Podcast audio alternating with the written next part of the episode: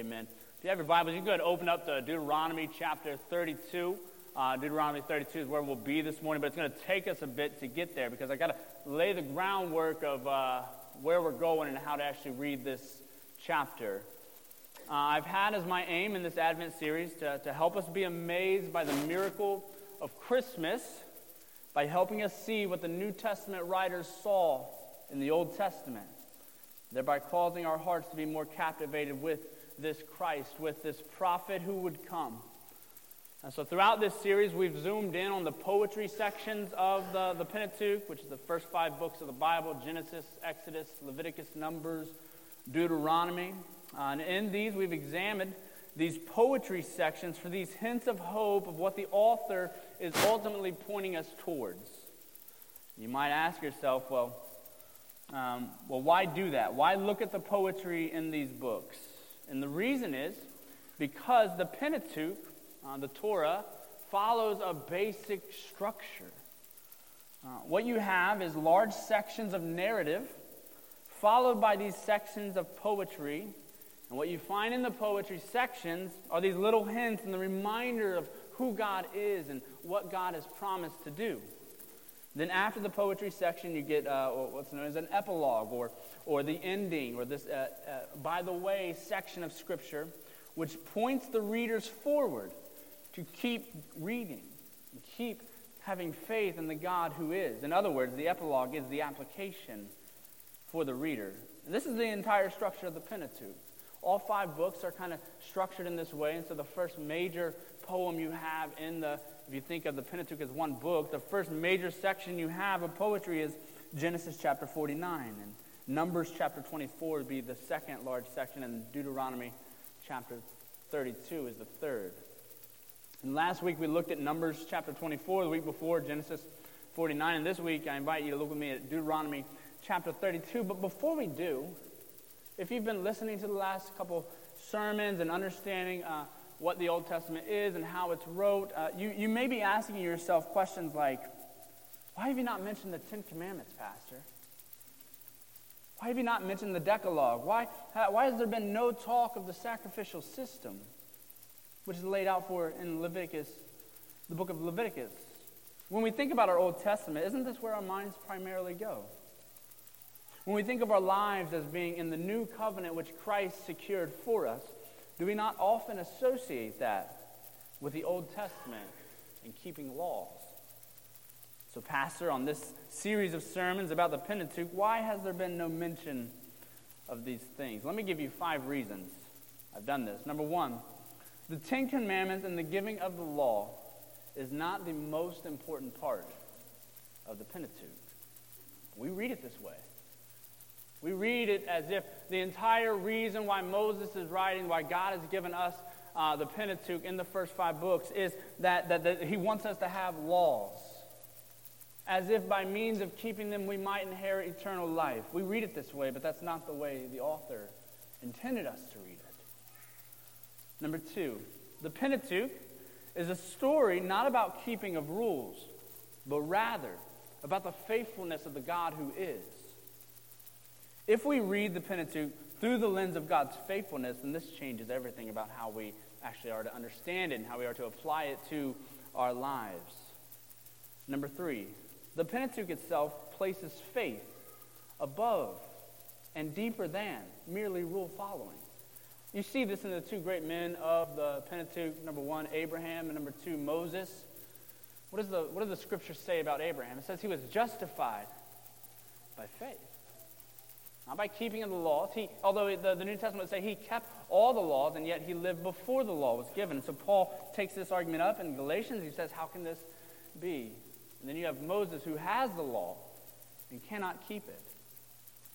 Number four, the law of God was never given as a means of salvation, but rather it was given to a saved people. Think about the Exodus story, which we kind of examined last week. Um... Moses goes into Egypt, uh, does all of these things on behalf of the Lord, and, and God brings his people out of Egypt with a mighty hand. They go across the Red Sea, they wander around for a little bit, they go to Mount Sinai, and there God gives the law. Question, was the law the thing in which saved them out of Egypt? No. Rather, they were already saved out of Egypt. The law was merely the way in which the uh, God's saved people should live in God's world. It was never meant as a means of salvation. Number five, and we'll spend some time here. The Pentateuch and, and the Bible at large is not about you, but it is written for you. The Pentateuch is not about you, but it is written for you. Think about it. Most of us are, aren't quite sure of how to actually understand the Scriptures because we've never been taught that the Scriptures are not about us, but they are for us.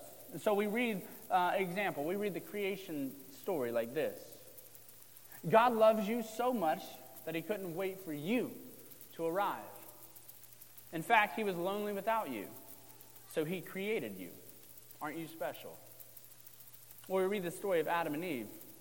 Look at what happens when you disobey God. Sin is bad and you'll get punished for it. So you better shape up and get your life together or else it will fall apart. Well, the story of Abraham and Isaac. When God tells you to do something, regardless of whether or not you want uh, want to do it or whether it makes any sense to do it, you just have to do it, even if that means killing your one and only son. And this is the way in which we read the Scriptures if we don't understand the Bible is not about us, but it is for us. Think about David and Goliath. How many times we've heard sermons preached about life is tough. It's filled with these kind of giant problems in your life and in my life, but God is tougher, and he can help you slay your giants if only you'll trust him and do what he says. Jonah and the fish. When God calls you for a purpose, it's useless to resist. So remember Jonah. Always remember to follow God's calling on your life. Otherwise, you might get swallowed by a fish. That application doesn't even make sense. You have Jeremiah's prophecy, right? For I know the plans I have for you, declares the Lord. You don't know what the future holds, but you know who holds the future. So whatever happens to you, it must be a part of God's wonderful plan to give you a comfortable life. Jesus calming the storm. When the storms of life settle in on the horizon, don't forget that Jesus is the calmer of the storm. He'll calm the storms in your life too if you'll just trust him. Jesus feeding the five thousand. Just look at what happened when a little boy gave Jesus all he had. Over five thousand people were fed with just two fish and five loaves of bread. If you just give all you have to Jesus, he'll multiply what you've, what you've got until the baskets of your life are overflowing with blessings. How many of you read the, the Scriptures in this way? Jesus in the wilderness. See what Jesus did when he was tempted?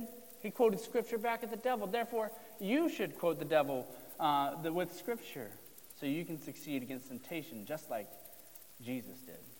When we read the Scriptures from a this is about me perspective, this is the kind of application in which we then try to apply to our lives. And listen, it'll never work. It'll never work, friends, because the Bible's not about you, but it is for you. He, Rather, how should we read the Bible? Take the creation narrative.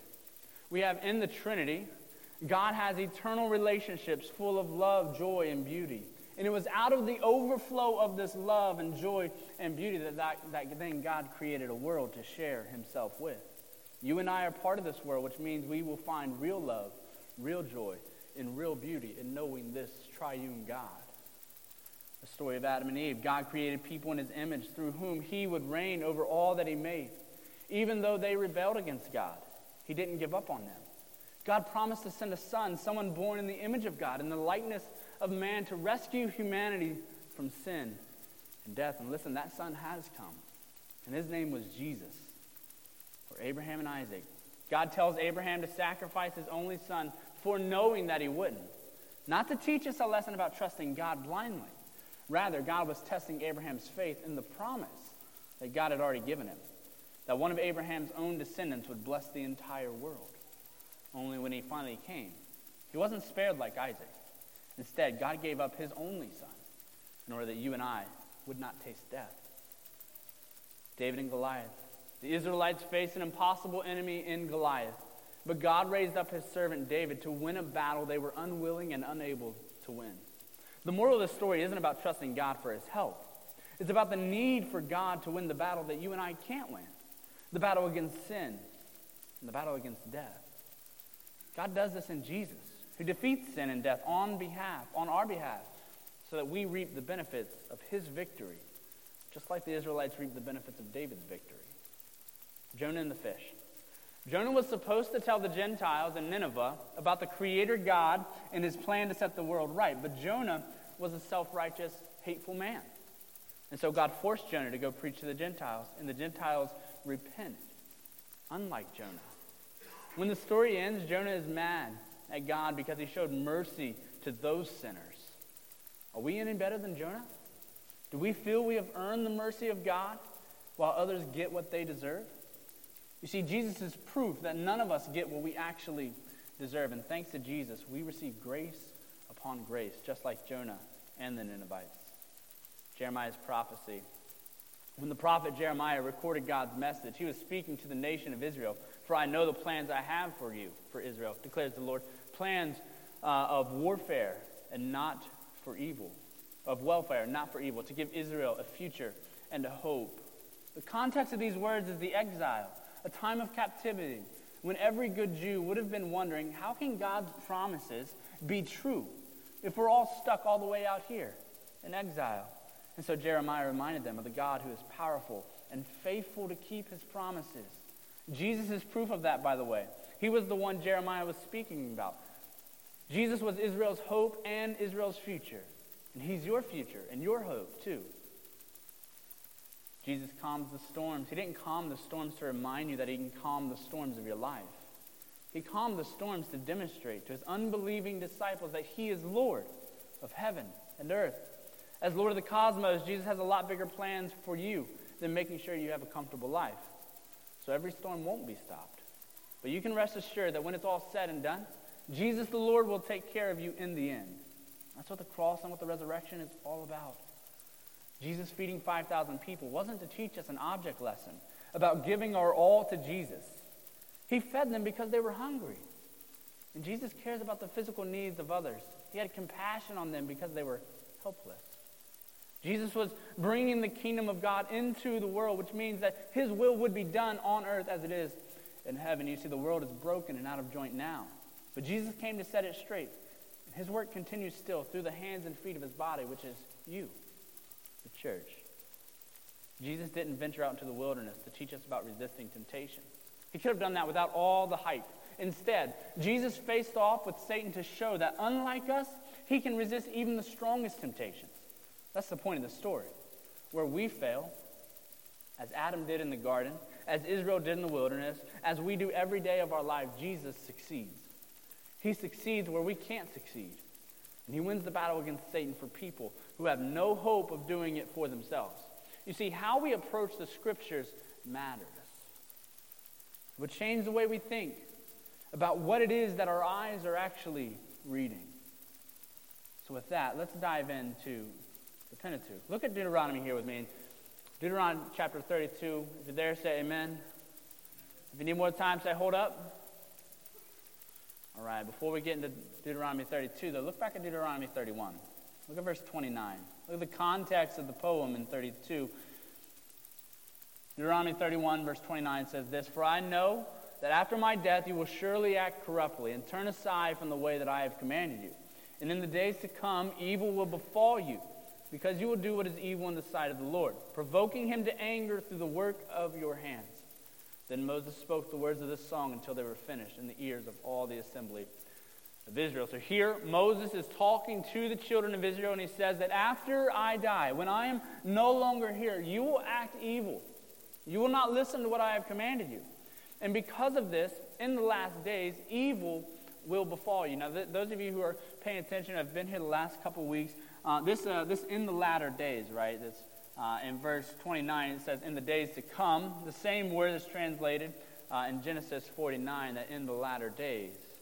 This is important because of the structure and the shape of how this book is actually functioned is highlighting the meaning here. This this poem is, is meant to remind you, this, this context setting of in the latter days should hearken you back to Numbers chapter twenty-four, to Genesis chapter forty-nine. But if you aren't familiar with Deuteronomy as a whole, let me give you a sixty-second overview. Deuteronomy is a book of speeches to which Moses is giving to the children of Israel. Uh, the, the first uh, speech or sermon that Moses gives is chapters one through four. The second is chapters five through twenty-eight, and the third is twenty-nine through thirty. And the fourth is simply eight verses at the beginning of chapter thirty-one. And the primary goal of Deuteronomy is the renewal of God's covenant with his chosen people. The reason Moses needs to give this renewal to the people is because the first generation has passed away. In our scripture reading this morning, Deuteronomy chapter five, one through twenty-two, this was the second giving of the Ten Commandments. If, it, if you've ever like Googled, because I'm sure like maybe some of you don't know where the Ten Commandments are in the Bible, so you're like, where are the Ten Commandments at in the Bible? You Google that, you're going to get one of two answers. You have the, the giving of the commandments in Exodus, but then you also have the Ten Commandments here again, stated in Deuteronomy chapter five. Have you ever wondered why that is? It's because the first generation's passed away. You see, this generation which stands before Moses in the book of Deuteronomy is a different generation than the ones that were released from slavery in Egypt. They didn't grow up in slavery in Egypt, but they grew up in the wilderness wanderings. And so Moses, throughout the book of Deuteronomy, his one goal is to this renewal of God's covenant relationship with his covenant people. Matthew Patton, a professor at Wheaton College, said this in talking about the importance of this book. He said, Deuteronomy is the mountain at the center of the Old Testament. Everything in the Pentateuch leads up to it. And with its climactic renewal of God's covenant relationship with his people, and everything in the rest of the Old Testament flows from it. The blessings of the land is found in Joshua through First Kings, and the curses of the covenant in Second Kings through Malachi, and the subsequent need for a Savior. And at the top of the mountain is none other than the God of Deuteronomy, Father, Son, and Holy Spirit. You see, this book of Deuteronomy, then, is a message given to God's chosen people on how they are to live as God's chosen people in God's world. And we come to the end of the book here, chapters thirty-two to thirty-four, and Moses says that in the last days, the people will do evil again in the sight of the Lord. Now back up just a few more verses here in verse thirty-one for the last bit of context that we need. Look at verse nineteen. Now therefore, write this song and teach it to the people of Israel. Put it in their mouths that this song may be a witness for me against the people of Israel. For when I brought them into the land flowing with milk and honey, which I swore to give to their fathers, and they have eaten and are full and grown fat, they will turn to other gods and serve them, and despise me and break my covenant. And when many evils and troubles have come upon them, this song shall comfort them as a witness, for it will live unforgotten in the mouths of their offspring.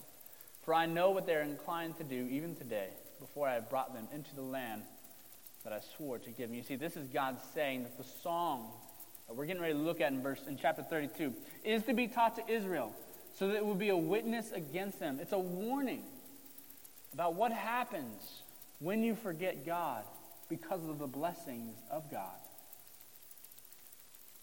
So then look at me in chapter thirty-two, verse one.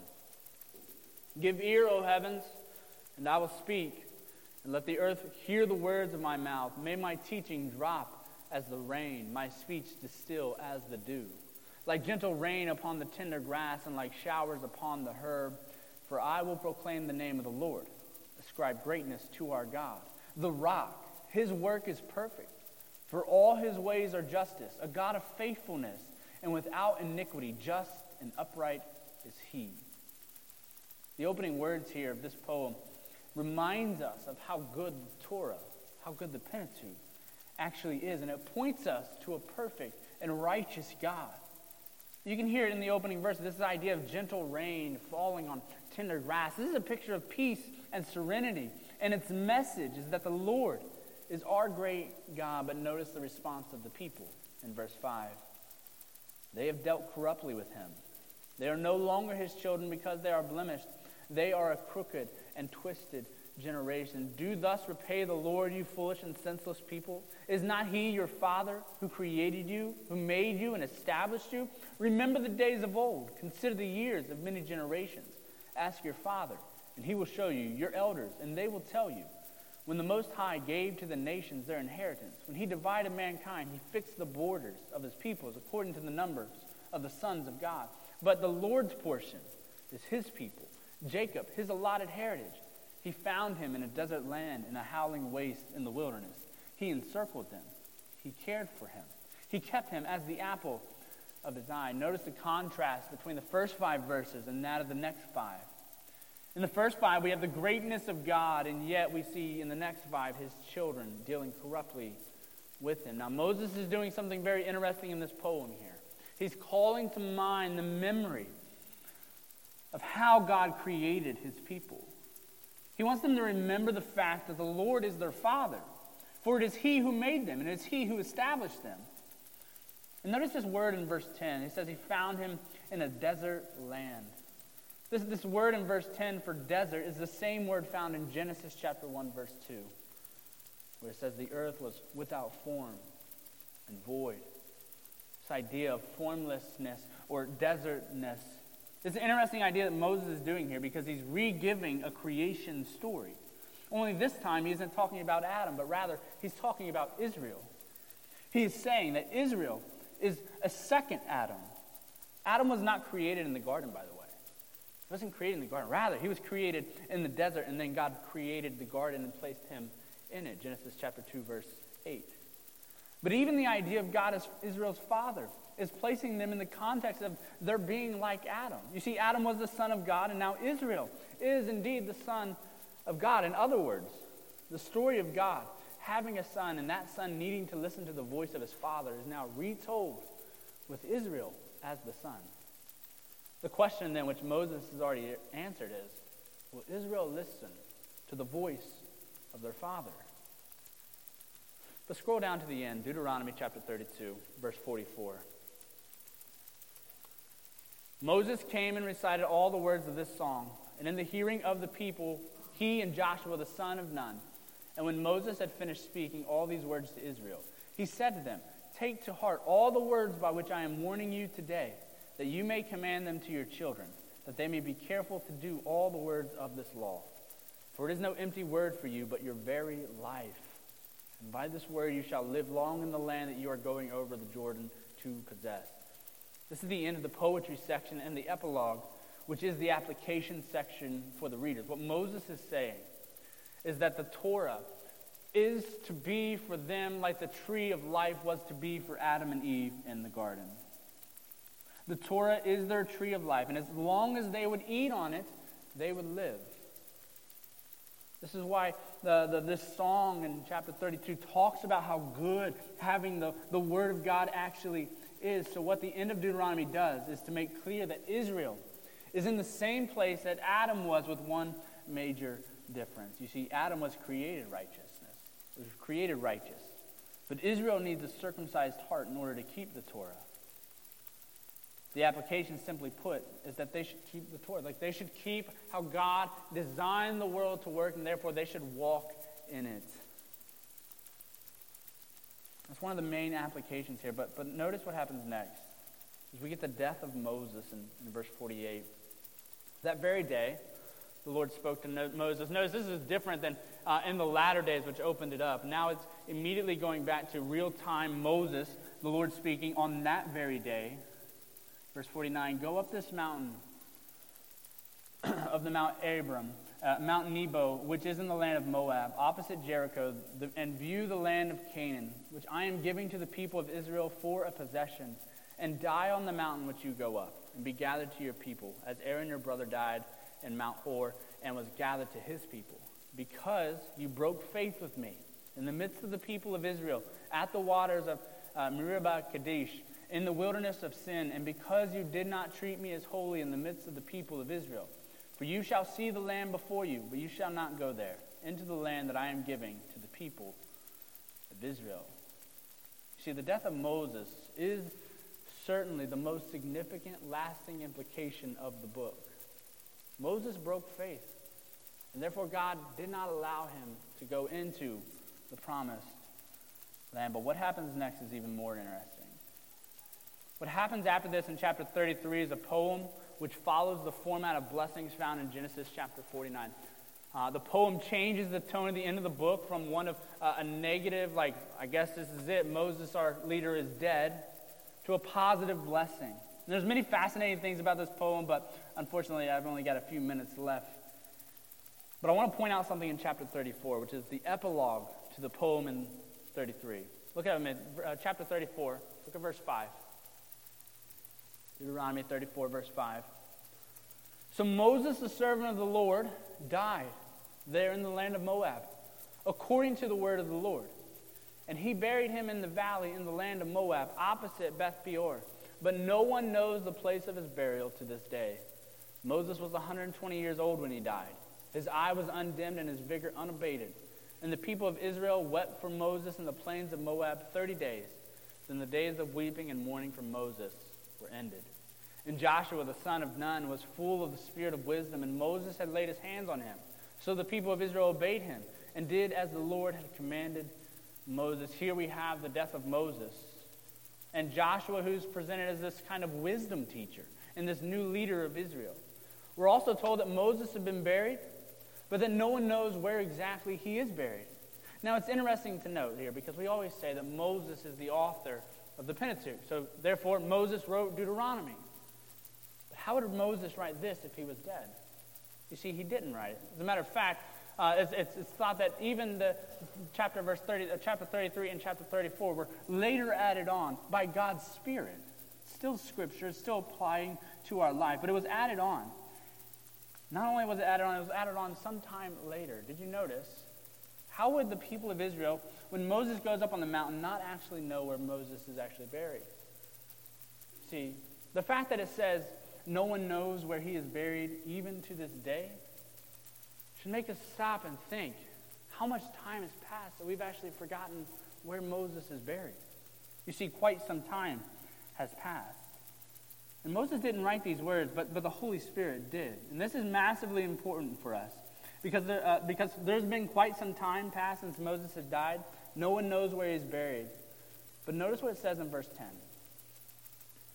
And there has not arisen a prophet since in Israel like Moses, whom the Lord knew face to face. Now, pause with me just for a second. If this was wrote shortly after Moses died, how much sense does this actually make? It's like, yeah, man, like... Uh, Moses has been gone for like three days and there's never been another prophet like him. It doesn't make sense. You see, this, this was added on much, much later because the, the point of the book is to get us to keep looking. Look at verse eleven. None like him, for all the signs and wonders that the Lord sent him to do in the land of Egypt, to Pharaoh and to all his servants and to all his land, and for all the mighty power and all the great deeds of terror that Moses did in all the sight of Israel. You see, if these words were written shortly after Moses died, then they really don't make any sense. But they were written a great time after Moses had died and added on by the Holy Spirit so that we would actually know how to read the rest of the Old Testament. You see, the entire book of the Pentateuch ends with the fact that they were still waiting for another prophet. They were waiting one for one who would be like Moses and know the Lord face to face. And guess what? He hadn't come yet. For Moses said back in chapter eighteen, the Lord your God will raise up for you a prophet like me from among you, from your brothers. It is to him you shall listen. And the book ends saying, it's been some time, and we're still waiting, y'all. That's how we should read the end of Deuteronomy. That's how we should read the rest of the Old Testament. Because Deuteronomy is setting up for you how to read and understand the rest of the Old Testament is that, like, we didn't find them in the Kings. We didn't find him in the story of Jonah. We didn't find this prophet, one who was like Moses, in any of the wisdom literature. We're still waiting for him. But dear brothers and sisters, that prophet has come. His name was Jesus. And he came at Christmas. You see, this is why it's so important that we read the Old Testament the way the New Testament authors wrote it. And you say, well, well, how is Jesus a prophet like Moses? I'm, I'm glad you asked that. Both gave the law of God from the top of a mountain. Moses gave it in Exodus nineteen. Jesus gave it in Matthew chapter five through seven. Both, as children, faced the murderous plan of a wicked king. Both led an exodus out of slavery, one physical, the other spiritual. Both started their exodus at Passover. Both Moses and Jesus pled for God's people. Moses leads people through water. Jesus walks on it as God. Moses saved the people from Pharaoh. Jesus saves his people from their sins. Moses was born a slave and adopted into royalty. Jesus, the eternal king, became a slave to save his people. Moses' birth was illegitimate according to Old Testament law. Jesus was born of a virgin. Moses turned water into blood, which no man can drink. And in John two six, Jesus turned water into wine. Mosaic purification cleansed the outer man, but Jesus cleanses the inner man. Moses reflected the glory of God, and Jesus is that glory. Moses wrote on tablets of stone. Jesus replaces our stone hearts and writes God's law on them. Moses and Jesus both fasted forty days. Moses fed the people with manna. Jesus is that true manna. Moses lifted up the bronze serpent. Jesus is lifted up so that all would behold him and be saved. Moses ascended a mountain to get the law. Jesus ascended to heaven and gave the Spirit. Moses' law commands perfect obedience, and Jesus perfectly obeyed the law for his people. Moses was a servant. Jesus is the Son. Moses dealt with types and shadows. Jesus is the reality. Moses' sin excluded him from the promised land, and Jesus took the sin of his people to get them into a restored Eden. Moses was, a faith, was faithful as a member of God's household. Jesus, as God, was the builder of that house. Moses ultimately fell, but friends, Jesus never fails at anything. It's important to know that Jesus was the second Adam. You see, Adam failed in the garden to obey all the Lord had commanded. Israel would fail to obey the commandments of God and not walk as God's people. The rest of the Old Testament is story after story after story after story of people failing. And then you get Jesus. He never failed. Jesus passed the test that Adam and Israel had failed as the sons of God. And yet the curses of the covenant fell on Jesus in our place. Friends, do you see it? Do you see that the entire Pentateuch, the entire Old Testament, looked for and longed for the day in which this prophet would come and appear? We likewise should then read the Old Testament so that we can all the more celebrate the gift which was given at Christ, in Christ at Christmas. This is the real reason for the season. The way in which we read the Old Testament then changes. Knowing that the law was given to a saved people, not to save them, but merely to instruct them on how to live as God's people in God's world, should then make us dig deeper into the Old Testament, into Jesus' Sermon on the Mount, to know how we ought to walk and how we ought to live as God's new covenant people in God's world. Let's pray. Father God, we, we love you, Lord, as we examine here the end of Deuteronomy, Lord, as we come into uh, a week looking for, longing for, to celebrate the birth of Christ as the incarnate God. Lord, I pray that we would read the Old Testament this week even. And as the writer at the end of Deuteronomy says, there has not arisen a prophet, one like Moses, who knew God face to face, that we would know Jesus as that prophet, who came to live the perfect life, who came to set us free, not from physical slavery, but spiritual slavery and sin and death. Lord, may we marvel at what actually happened on Christmas Day. May we marvel and rejoice that now as God's new people, as his new covenant people, chosen, elected before the foundations of the world, Father, that we would then walk as God's people in love and in the law of Christ. Father, Lord, we need your help to do these things. We need the Spirit to actually come inside of us and change us from the inside out, not from the outside in, but from the inside out. We need the Spirit to make us love, to give us hearts not of stone but of flesh. It has a pulse and it beats blood through the rest of our body, that we would be the light of Christ in a dark world. Father, so many people celebrate this week Christmas and I have no idea why it is that they have reason to celebrate it. But Father, may we be a people who walk in the way, who follow Christ hard in all aspects of our life. Lord, we need your help to do all of these things and so much more. We ask for it in Jesus' name we pray.